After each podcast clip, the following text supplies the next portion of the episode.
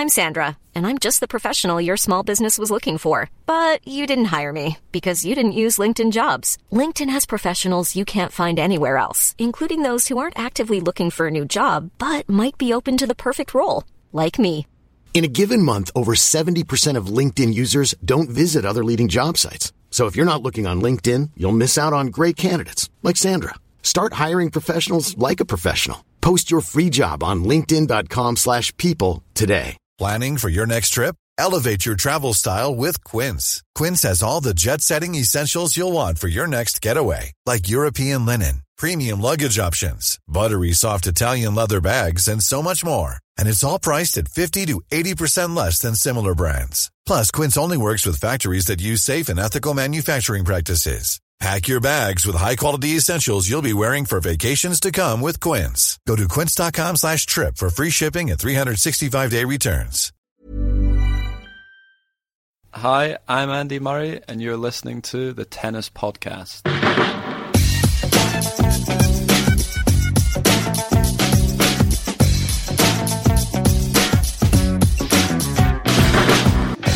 And welcome to the Tennis Podcast, brought to you in association with The Telegraph. My name is David Law, and the big news on the tennis scene at the moment is that Rafael Nadal is back. A ninth Monte Carlo title. Yes, you heard that correctly. Nine. One after eight, one before ten.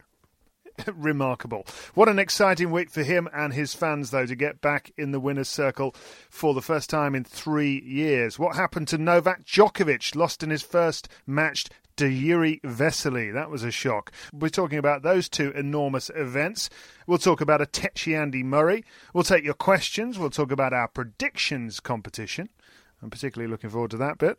And our discussion point this week is what was the point in winning? That's in reference to Vesely's monumental victory over Novak Djokovic, followed by an immediate, pretty limp defeat. Catherine Whitaker's in Monte Carlo, still. Catherine, have you decided to just sort of live there now? No, I, I, I still can't afford that, David. No. Uh, and also, it's a bit overcast today, which I feel like getting some sort of refund from the Monte Carlo Tourist Board. They'd lulled me into a false sense of security, thinking that it was going to be glorious and sunny every day. And then today, there was there was rain, David. There was actual rain in Monte Carlo. So, no, I'm ready to come home now. Catherine, it was snowing here yesterday. Do you mind? It's April. It was snowing. So, enough of your complaints. Um, we saw the television pictures. We saw the glorious panoramic views over the Mediterranean uh, in the background of the Monte Carlo Country Club. But anyway, Catherine Whitaker is in Monte Carlo. We're establishing that. She's coming home tomorrow. And you've been witnessing, as the rest of us have on TV, Rafael Nadal returning to something like the sort of form that we remember from the man.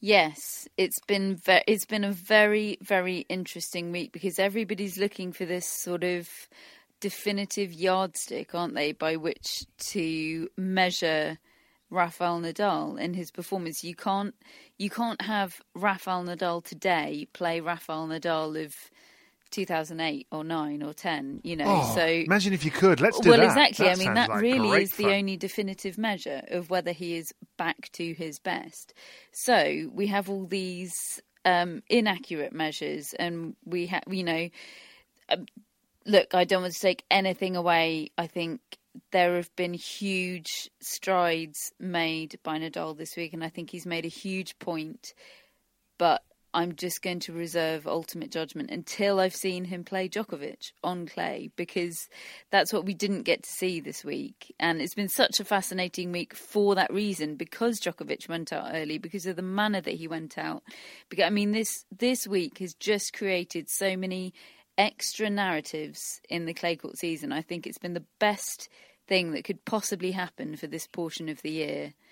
Um, yeah, I, th- I think it's just been fascinating uh, and puts a completely different complexion on so many different storylines that we have coming up. And nobody picked that with Djokovic at all, did they? Absolutely. If Except me. If there, no, you didn't, David. No, Except me. Let's just listen, shall we? I- I'm saying he's going to beat him. There you are. you are saying Gael Monfils is going to knock out Djokovic in the third round. that heard what's me. going to happen? Wow. You heard well, at me. least There you are. at least I've pushed a bold prediction out of you for once. So there's me predicting that uh, Novak Djokovic would be beaten in the third round by Gael Monfils, and given that it was uh, Jiri Vesely who actually beat Novak Djokovic in the second round and then got absolutely smashed by Monfils in the next round, I was right. I'm not. I'm not even going to address that. I'm just going to head straight on to talking about that match because I mean this is a preposterous suggestion uh, on the prediction front. It was. I mean, it see it feels so long ago now, and people are already starting to talk about it in sort of it, not in not in the same light that it was talked about at the time. Let me tell you, on the day on Wednesday when it happened, it was the biggest deal, and you know I'm sure everyone listening knows that because at the time, it was just the the most enormous deal. The man that seemed completely unbeatable, and yes, you know I'm the person that said on previous podcasts, things happen, things can happen, and do happen, and You're not trying to claim that one as you. no, I'm absolutely not. Even I, well, not even I, but you know, even acknowledging as I was that anything can happen, I really didn't think that that would happen. Um, and uh, yeah, it was. Look, Jiri Vesely played brilliantly, and he did exactly. He rose to the occasion, but that a- occasion was Novak Djokovic not being at his best. And for the past few months, that seemed, you know, eye issues in Dubai aside, which I feel is a complete blip that probably shouldn't even enter into our discussion. Um, it seemed like the unthinkable for the past few weeks. That opportunity just hasn't been presented to anybody of Djokovic being subpar, and that that isn't to take away from Vesely because he had to take advantage of that glimmer of an opportunity, and he, boy, did he! But wow, it you know just knowing that Djokovic can have an off day, what amazing, what an amazing boost that must be for everybody else playing professional tennis at the moment. Catherine, we're going to hear from Novak Djokovic in a moment, but are you saying that I don't get even the slightest smidgen bit of, of credit for that prediction last week on Monfils beating Nadal in the third round? I don't get anything. Yeah, that's exactly what I'm saying, David. I'll let you make your own minds up, listeners. Anyway, uh, Nadal, I mentioned him. He won the title. Uh, he defeated Dominic Thiem along the way. He beat Andy Murray in a three-setter. He then overcame Gael Monfils in a really close first couple of sets, anyway, and then raced away with it six love in the third. This was a big deal for Rafael Nadal. I said at the beginning of the season that I, I feel myself much better than the year before, but the victory here confirms that I am better and I, am very happy now. It's a very, very emotional week for me, very important event. Probably Monte Carlo is one of the most important places in, in my career without any doubt, and uh, win again here after three years uh, is something so special for me. You know? So very happy for that, and I, I am enjoying having an emotional day. I have been working hard. No, I have been working hard since long time ago, and you know, I say it enough. No, about the the nerves that I spend, the, the anxious during during the matches. So uh, it's it's a work of every day to slow down that. No, and uh, it's a work of every day, and uh, the victories helps, and still not 100% perfect, but it's still much much better of everything. No? So I don't have that feeling that I had last year on court. So very happy for that. So, Catherine Nadal, I I was particularly taken by that audio that you got from his press conference today because not only was it clear just how emotional he was in victory, we saw that on the court, the way he fell to his knees after just the most stunning forehand winner down the line. It was like rolling back the years for, for at least those few seconds. But also, once again, addressing the nerves that he suffered from over the last year, which even now, I still think, how can a guy who's won 14 Grand Slam titles and been the overwhelming world number one at points in his career and won eight Monte Carlo titles before this, his ninth, how can a guy like that on this surface have suffered from nerves? But it just shows it can happen to anybody. Any golfer can get the yips. Any tennis player, and I think that's pretty what pretty much what Nadal had a year ago. It was it was the yips. He'd lost that that feeling of invincibility on this surface of if I play my best tennis, really, who can beat me? And it wasn't. It just wasn't there anymore. And he's he's admitting to it. And it looks as though it certainly looks as though from the way he's speaking and the way he's playing that he's he's coming through that now. Well, look, I mean, I think being a 14-time Grand Slam Grand Slam champion and being a nine-time Roland Garros champion creates a pressure, doesn't it, which can lead to the yips and can lead to nerves. I think I've, I've, as a mere mortal, I find that totally understandable. Playing with no pressure on your on your shoulders is completely nerveless. I mean, this is a man that gets asked gets asked in every single press conference he does, "Are you back to your best? Are you back to the Nadal that won all those French Opens?" Every, however the question is worded, that is the question that gets put to him, and and and completely understandably so. That is what everybody wants to know in tennis. And as I say, unless Nadal now plays Nadal of a few years ago, there will never be a definitive answer to that. And Nadal is such a I sort of hate this expression, but I'm going to use it. And and in the present moment, he sort of almost has an allergic reaction to any question of of that type because he just says, you know, I, I, don't do comparisons. I, I just don't look at it that way. But look, every time he's been asked a question along those lines this week or, you know, about how much his confidence is growing with every win, and so on, his response has been something along the lines of, you know, let's not get carried away. I'm happy with how I played today. I feel like things are going in the right direction, but let's not get carried away. And today, after the victory over Monfils, after a ninth title here, his first since 2012, that completely changed. It was almost sort of a, okay, you can get carried away now. I mean, you know, not carried away, but it was, okay, this is the real deal now. I'm happy to talk about how happy I am, how emotional I am, what a big deal I, it, this is.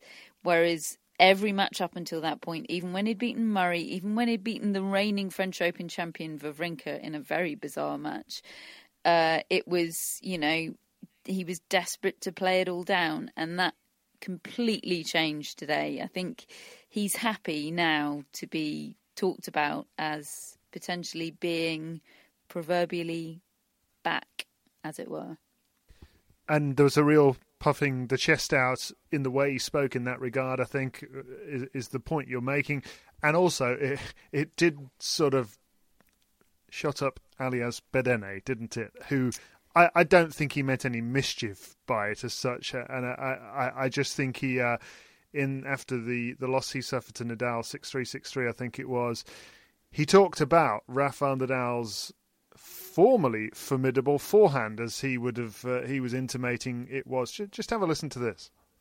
Seeing him struggling on the forehand side, I was trying to to change a bit because I know, like a few years ago when he was ripping his forehand, that was his best shot, but nowadays I think when you press his forehand, that's his weaker side. So I was then changing it a bit, which was um, yeah interesting. Nowadays him struggling a bit more. It's uh, it's easier to go on the court because um, you can see you can see he's uh, he's not feeling great on the forehand side, and um, you know it's still a weapon in a way, but if he's under pressure, he's um, he's not the same player.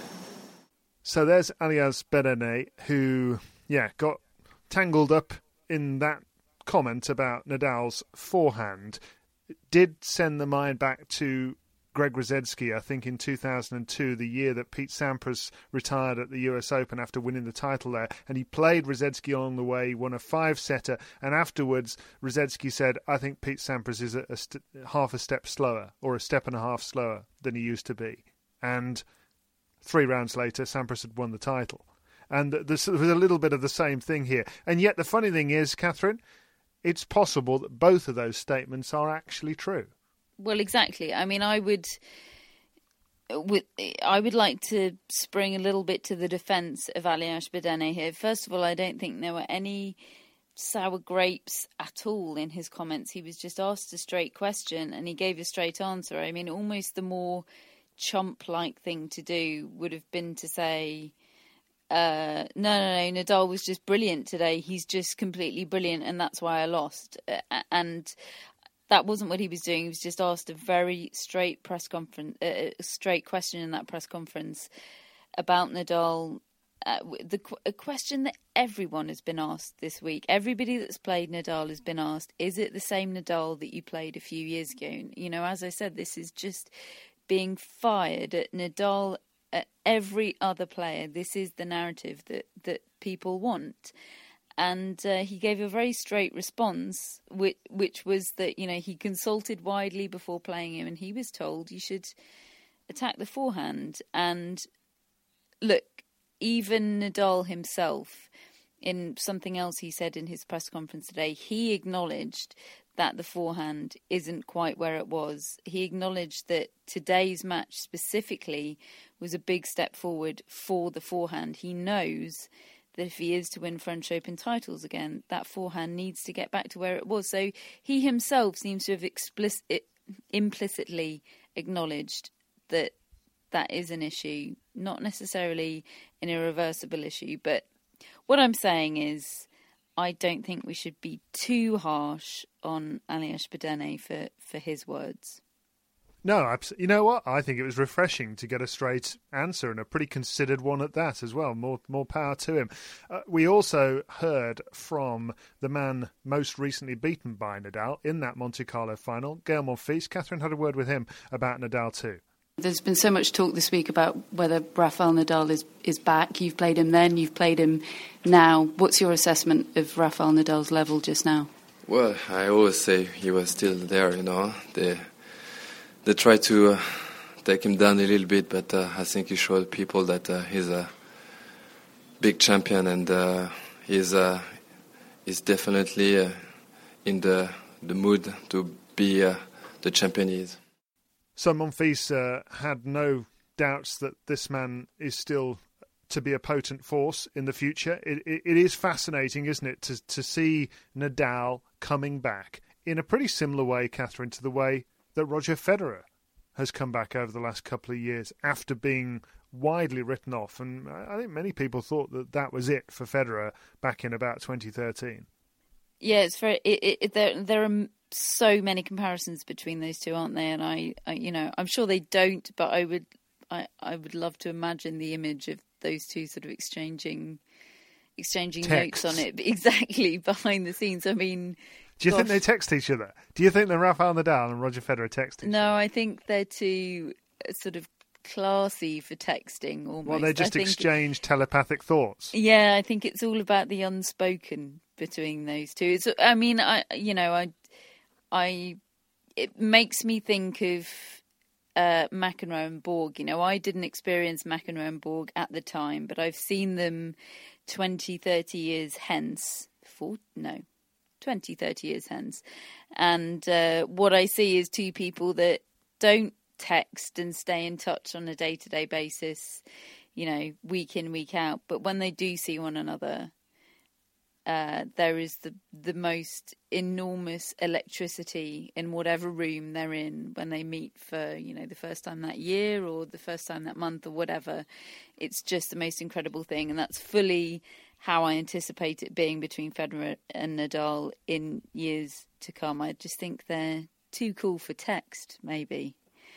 I Um, wonder if they are actually resident in each other's phones. You know, Oh, I'm I- sure- I- yeah, of course I bet there is are. just a sort of Rafa in Roger's phone and Roger in Rafa's phone. That's what I think. Anyway, I don't know. I'm just speculating. Uh, we have asked on Twitter, or I've asked, uh, a poll. I like polls. You may have uh, figured that. Uh, about what does this mean? What does Monte Carlo mean, if anything, for the French Open? The fact that Djokovic lost early, having been the overwhelming best player in the world for the last couple of years. The fact that Nadal has won the title. Uh, Catherine, judging by what you're saying, you don't think it means a jot. Oh, absolutely. Oh, uh, no, hang on. No, you've completely misread me. I think it means a lot. I just don't think it completely changes the complexion of the landscape because we haven't seen Rafa play Djokovic or play Djokovic at his best. I mean, a large part of the problem with Nadal over the past 12 months or so has been the confidence and has been the anxiety. And, you know, as he has kept on saying over the past year, you can't magic confidence from nowhere. You have to spark something, and, you know, it's a chicken and an egg egg situation. You need wins for confidence and you need confidence for wins. So I see this as sparking a major challenge in Nadal for the French Open. He is now a serious contender. He's not the favourite. For me, Novak Djokovic is still the favourite. Um, but I potentially do put him as the second favourite. Oh, Catherine, I love this. I've just checked the uh, the poll results, the latest poll results. It's been going for an hour or two. Uh, we had 304 votes into at tennis podcast on our poll, 50% each have said so 50% have said yes, uh, this has changed my view about what will happen at the French Open. 50% have said no.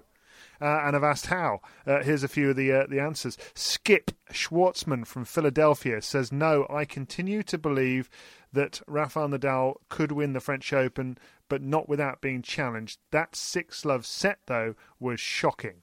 Uh, says I still think Novak is the favourite, but Rafa will be closer than I previously thought.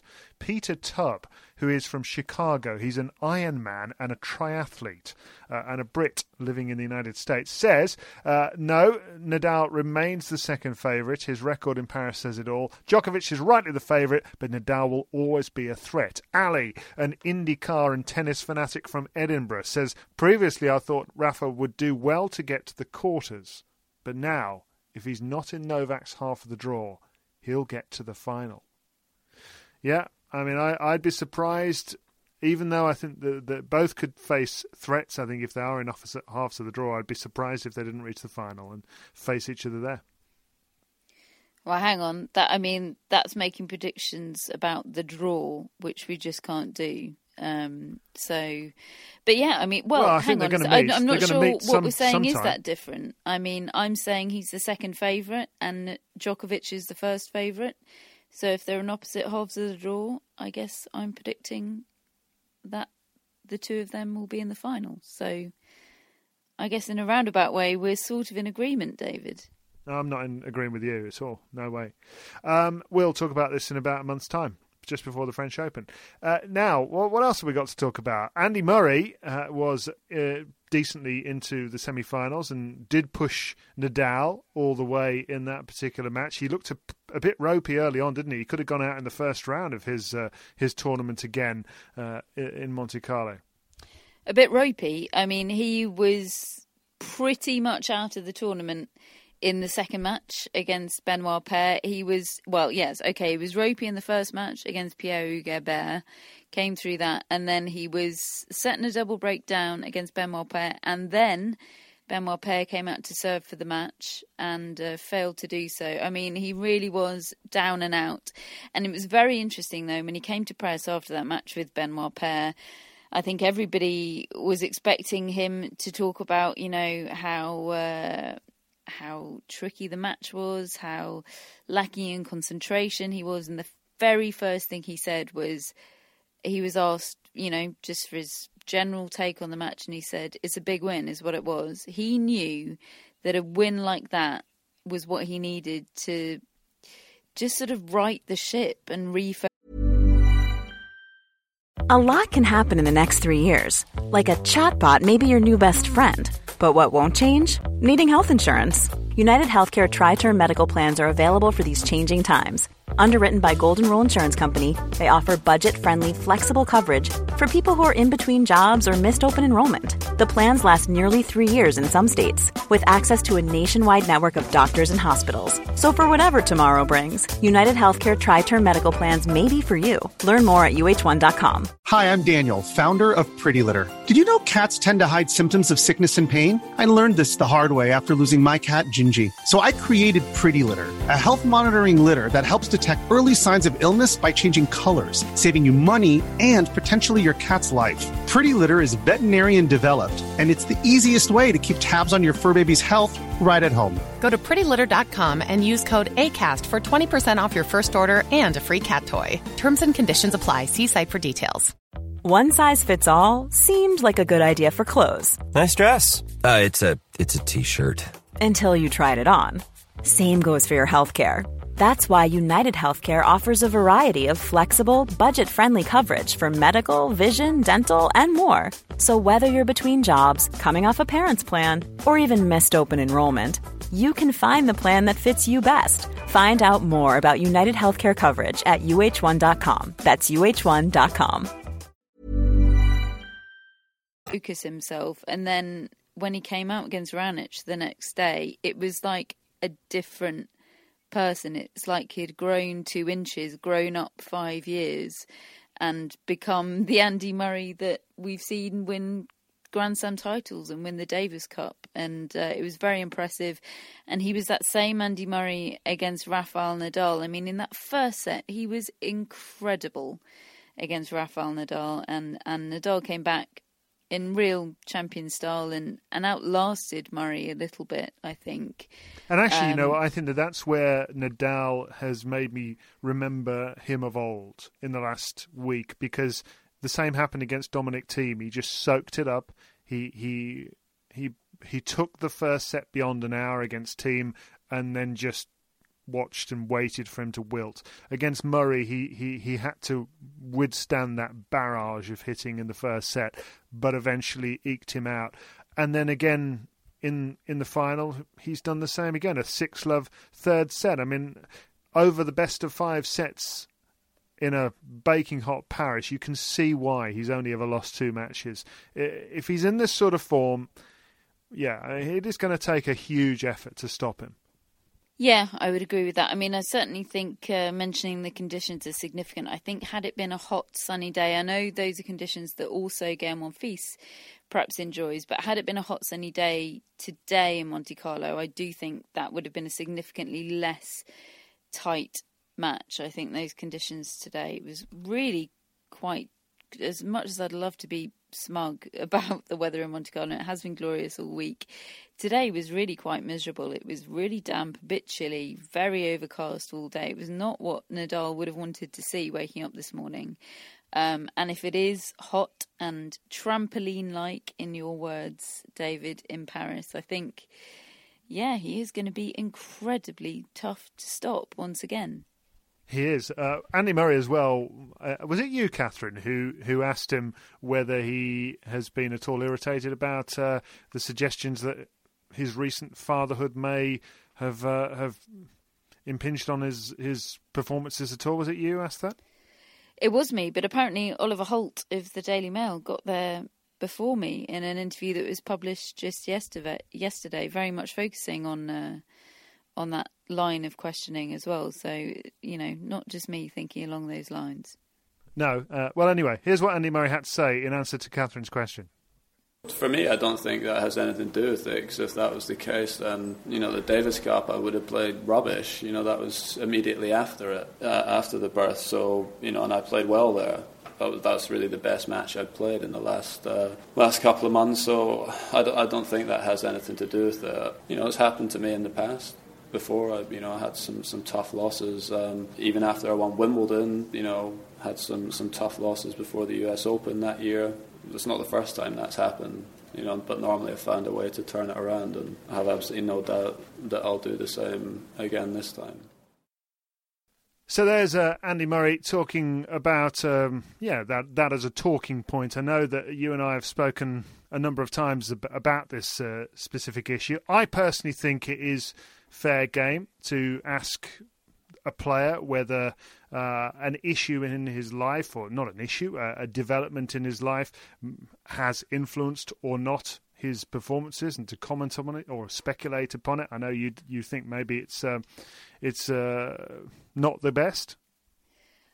I certainly think it's fine to ask. I just think that when he says no, I don't think that it it's a factor at all, that sort of puts it to bed. I think it's absolutely fine that the question be asked.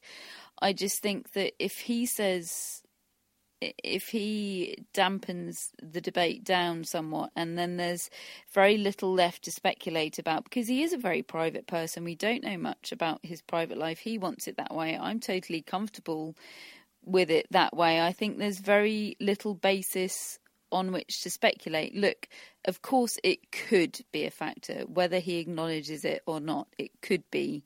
But I don't think the debate can progress much beyond there because we've got no knowledge on which to progress it. Roger Federer, Catherine Whitaker, very briefly on Roger because uh, he, he had a decent run on his return from the knee surgery he's had. We'll hear from him in a second. I, I, I tell you what, when you listen to this audio, let's just hear hear it straight away. What strikes me about Roger Federer is that no matter what happens on the court, you never get the feeling that he's going through the sort of doubts that afflicted Nadal a year ago. And even when he was going through his rough patch, um, by and large, the way he talks, you feel as though it's all in safe hands, it's all under control. This is after he just lost a very tight battle to Jo-Wilfried Tsonga.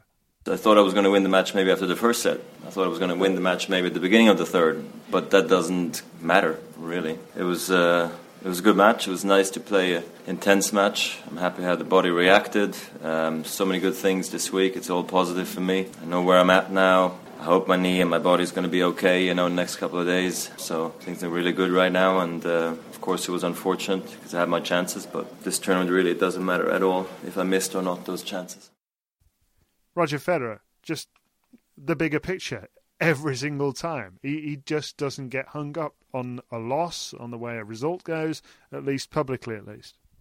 Yeah, it's it's life affirming stuff, isn't it, from Roger Federer? He just is the most self assured person you know uh, you could possibly hear from in a press conference yeah that's without being sort of n- not satisfyingly dis- disappointed with having lost he definitely was very disappointed to have lost to Joe Tsonga his his reaction to uh, to throwing away a break point uh, in that deciding set when he tossed his racket into the net. That tells you everything. He was disappointed.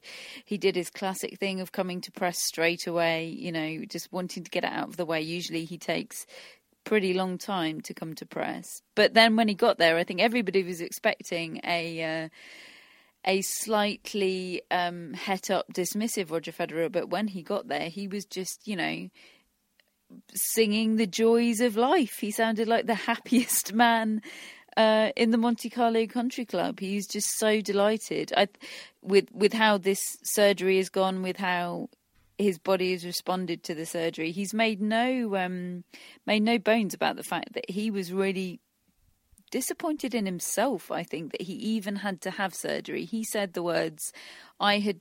Really hoped to go through my whole career without surgery, and I was taking a pride in that.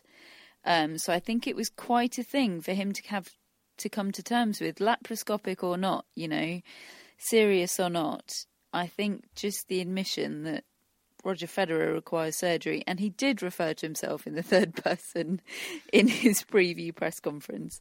Um, you know, Roger Federer requires the S word, I think was a really, really big deal for him mentally. Um, so I think he's just de- delighted at himself that he's come back from it so well and so quickly. Yeah, I mean, it, it, watching him move around the court, you would never know. Maybe a little bit rusty and, and all the rest of it, who wouldn't be? But certainly looks as though Roger Federer has dealt with that situation and, and fingers crossed, should be physically okay for the rest of the clay court season, the grass to follow, and all the rest of the year. Here's hoping. Now, Catherine, the Fed Cup has got its finalists. Now, after a fabulous weekend of matches, the Czech Republic. Uh, coming through eventually in their tie, and then France doing so as well. My goodness, those two ties were close. And uh, First of all, it was uh, the Czech Republic going to Switzerland, winning it 3 2. And uh, some amazing performances from the Swiss player Viktoria Golubic, who is 129 in the world, but beat Karolina Pliskova and Barbara Strycova uh, in three set wins to give Switzerland a chance, but eventually joined up with Martina Hingis, and they couldn't pull it out in the fifth rubber of that one. So Pliskova, Strycova, and Hradecká eventually did the job for the Czech Republic, and they will will now face France in the final. France beating the other fairy tale uh, team of the competition, the Netherlands 3 2. And again, Kiki Bertens just belying her ranking of 96 in the world to win both of her singles rubbers against Caroline Garcia and Kristina Mladenovic. But uh, eventually, the doubles pairing of Garcia and Mladenovic winning in three sets over Bertens and Hogenkamp. So, France against the Czech Republic. They are great Fed Cup teams, aren't they? These, and uh, it's been a, an amazing weekend. Not not least the 4-0 victory for the United States in Australia. I mean, that is some win some win uh, mirroring, of course, the uh, the Davis Cup tie that was played uh, recently between uh, USA and Australia and Australian soil. I mean, come on, the Australians have got to be really disappointed with that. They've got Gavrilova, they've of course got Sam Stosur, you know, the, uh, Jarmila Gajdosova. That's that's really disappointing for them. I think you know USA have got a strong team, but that they're going to have some uh, a bit of soul searching after that. Czech Republic just seemed to be this unstoppable train with this just incredible depth of the the pool of talent they have is so deep. Um, it's just incredible, and uh, yeah, Amélie Mauresmo for France has justified her not being there with Andy Murray this week, hasn't she? Because she's been doing good work as captain of the French Fed Cup team. That's right. Catherine, we have a talking point for this week that has been inspired by our listener Nick Whitaker, who's uh, says on Ooh. Twitter about himself, uh, "Trying my best to be interesting. Uh, I'm interested in tennis, football, pop, and PR." And he's from Birmingham, so he's all right by me. That is but an eclectic he, mix of interests. Is. Yes, it is. No doubt he's a West Bromwich Albion fan. He must be. No, uh, he, oh, Whoa no, there. He he's a Whitaker, so. Mm, yeah, well, he's no relation to you. Spells it differently. Uh, and also, the particular uh, suggestion that he's come up with for a talking point is an extremely good one, uh, I think, anyway. Hashtag, what was the point in winning? And that is in relation to. Uh, how did you describe him earlier? I called him Yuri Vesely. You called him Jiří Veselý, right? Jiří Veselý, yes. Yeah, I believe that's. I mean, as you said on Twitter earlier um, this week, I did a junior event. Well, he was a junior at the time. I certainly wasn't a junior. Well, more junior to what I am now. But he, there was a Champions Tour event a few years ago where it was sort of eight Champions Tour players alongside the top eight juniors in the world, and Jiří Veselý was there as the world number two junior. And I think this was back in 2010 or 11 and uh, I believe from that that he pronounced his name Jiří. All right, fine. Uh, we, you were, I imagine, not too surprised to see the performance that he managed to come up with against Djokovic uh, then. However, he most certainly was. I'm just very, uh, very happy. You know, it's something, uh, something amazing. Actually, uh, when I went on court, you know, I had completely different thinking. Like, uh, I hope to win a game, or you know, I really hope to do well. But I really had no idea that I really would be would be able to to beat Novak today. So for me, it's uh, just something what I uh, what I still can't believe that it really happened. So that is Vesely talking about his big win over Novak Djokovic. I love that. Just didn't even think he was going to get games at one point when he went into that, Catherine. But he promptly lost in the very next round to Monfils. I think he wasn't 100% fit by the looks of things. But it did send the mind back to just how many similar situations we've seen like this, where somebody has the win of their lives and then they go and lose in the next round. And you just kind of think, well, hold on. You've just knocked the best player in the world out of the tournament and we've got nothing else to show for it. We've, you know, you've got that on your mantelpiece, and it will be next to your name for the rest of your life. But you didn't go on and do anything with it. Uh, so Nick Whitaker said, "I think we need to have a hashtag. What was the point in winning?" And uh, so that's exactly what we've got, Catherine. One or two people actually didn't like this uh, suggestion because, as Carrie says, uh, the point in winning is getting the win. This is a kind of a crummy question which takes away from a big achievement. So that's me told, Catherine Whitaker. I think we'll we'll stop stop it all right there, shall we? Well, um, no, actually, Carrie, we're going to carry on anyway because I think it's an interesting talking point. Remember when Nadal uh, has lost at Wimbledon the last few years? One thinks of Lukas Rosol smashing him off the court, Steve Darcis uh, beating him, Nick Kyrgios a couple of years ago, and then Dustin Brown most recently. I think every single one of those four players, Catherine, has ended up losing their very next match. Yeah, I mean, look, it doesn't. you don't need to necessarily go on to win your next match in order to justify to the world you're beating a beloved um, treasure of a tennis player like Rafael Nadal. I think the most disappointing of those was probably Steve Darcis, who ended up pulling out of his next round match. I mean, I think that really, really probably would have been tough for Nadal to take, sort of going, oh, right, well, neither of us are play- playing in the second round. I mean, but I mean, yeah, that's a tough pill to swallow. But the others, I mean, yes, it was disappointing because I think obviously you create hype by beating a top seed and then that balloon is rather burst. But look, they don't owe anyone to any anybody anything to anyone by by pulling off these these big wins. You know, they are what they are. They are what they are. However, uh, we also have Hannah Going, who's uh, a librarian, a tennis fan, a theatre goer, and a jogger, but a slow one, she says. Uh, and uh, she says the Isner Mahut Marathon, 7068, over 11 hours of action and then Isner could barely walk the next day, so he immediately lost in the next round. David Marino is a German stroke Spanish journalist who is uh, uh, a fan of Atletico Madrid. Remembers Gilbert Schaller, the Austrian player, beating Sampras at the French Open and then losing in the next round. Also remembers Andrei Chesnokov saving nine match points in the Davis Cup uh, in 1995 and says that that deprived us of Stich and Becker against Sampras and Agassi. Well, it's not hardly Chesnokov's fault, is it? He, he He's quite happy to have got to the final. Uh, Kyle Edmund fan says, what about when Stakhovsky beat Federer at Wimbledon and lost in the next round? Yeah, that's, a, that's one I remember as well. And Richard Woodward says Martina Hingis beat the Williams sisters back to back and then lost the Australian Open final to Capriati straight afterwards. It happens a lot, Catherine Whitaker. So, you know, I mean, you beat me and you immediately lost to your brother. So, I mean, you might as well not have bothered. I don't even count the losses to my brother anymore, David. They're just, you know, that they're in a separate category of let's just let's just say david that you and my brother are not in the same category of opponent in my in my mind is that podcast over? is that is that pod, podcast partnership over? Oh dear. Uh, what are you trying to say? I think I think I've made it perfectly clear. Um, yeah, I, f- I fear that might be podcast over. Sorry, I'll listeners. have you know. No, no, no. Wait a minute. I'll have you know, Catherine Whitaker. I am back.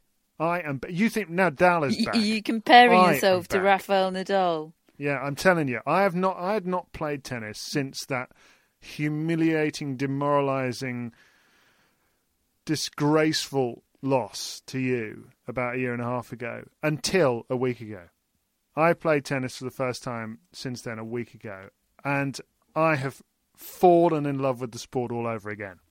I tell you, I, I'd forgotten how good it is to play tennis. I've joined the local club. I've started looking on the internet for, for like the, the, the clothes, obviously in, in, in huge freak sized uh, shops, you know. Um, but I, I'm a, I want to play the game all the time. It's it's a it's a great game, and I mean, as, breaking as well as news, tennis podcast listeners: David Law realizes tennis is a great sport. And, and I mean, obviously, I've got a motivation because this rematch is on. I'm telling you. Okay, well, you I, might I'm be quite, back, David, but I never I... went away. All right, fine. Well, anyway, enough of that. Let's talk about the prediction standing, shall we? That's a bit safer ground for me at the moment. Uh, you may or may not know that uh, on Twitter at Tennis Podcast, we decided to launch a, uh, a, a daily predictions competition. So we have a match of the day at all the uh, the Masters uh, 1000 events and all the Premier Fives and Premier Mandatories and all the Grand Slams.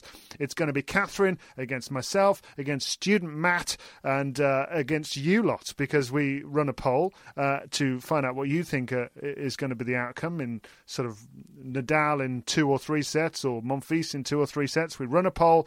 Whichever is the most popular of the answers, that's the listener's predictions uh, pick, and uh, then Catherine, Matt, and I give ours. And here are the latest standings after one event. In reverse order Catherine Whitaker, 13 points.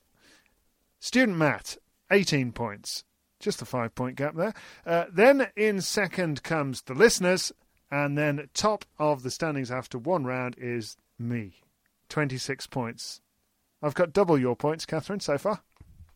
There's nothing more gracious than someone reading out their point standing in which they themselves lead is their hashtag, hashtag humble. Yeah. So there we are, listeners. You have a bit of work to do to make up the six point gap on me, but not as much work as Catherine. Uh, now, to just finish this episode of the Tennis Podcast, Catherine, just a, a little word for Tommy Haas, who has just undergone his ninth surgery. And this one was on a torn ligament in his foot. He's going to be out for six months. He's 38 years old, and he's promising that he's coming back. I love that guy. Well, he's promising that he's going to try, isn't he? He, um, yeah, he's he's realistic. He's he's not a delusional man. You know, he knows how hard it's going to be, but he's promising he's going to give it his all to come back. And Roger Federer mentioned him this week several times, in all the questions that he was fired about his surgery. He said that he actually, you know, he sought he sought some counsel from Tommy Haas, from an expert in coming back from surgery. I know he has a lot of respect for him and what he's done. Um, so yeah, if you're respected uh, by Roger Federer, then uh, yeah, that says something. So he is he's a marvel. He really is. And uh, but as Federer said, you know, and as we as we quoted him uh, in the last podcast, you know, Tommy Haas is because of all the injuries he's had in his career, his canister for a man in his mid 30s is relatively full, isn't it? So if he can find his way back from this foot surgery, energy wise, you know, he's got enough left in the canister for another couple of years of tennis. So let that be your incentive, Tommy. Yeah, and just again to draw another parallel between myself and one of the former oh, top tennis tennis players in the world. I haven't played for a year and a half, so my canister's all over the shop too. I mean, I'm really ready for this rematch, Catherine. You name the time, the place, the venue, the surface. I'll beat you on anything. Wow, I'm really glad that went down on record. I'm just going to say nothing to that because you've, yeah, you've put that in audio writing. There it is. I tell you what, let's run a poll for, as to which surface this has got to be played on, right? Which surface do you want Catherine Whitaker against, against David Law? Well, hang on. If, if the listeners vote grass, then where are we going to find a, a, a grass court willing to take us in your gangly footwork, David? You'd make mincemeat of a grass court. I know just the place. Hey, everybody, thanks for listening to the Tennis Podcast, brought to you in association with The Telegraph. Catherine Whitaker's on her way home from Monte Carlo. I'm staying put, and uh, we'll speak to you soon.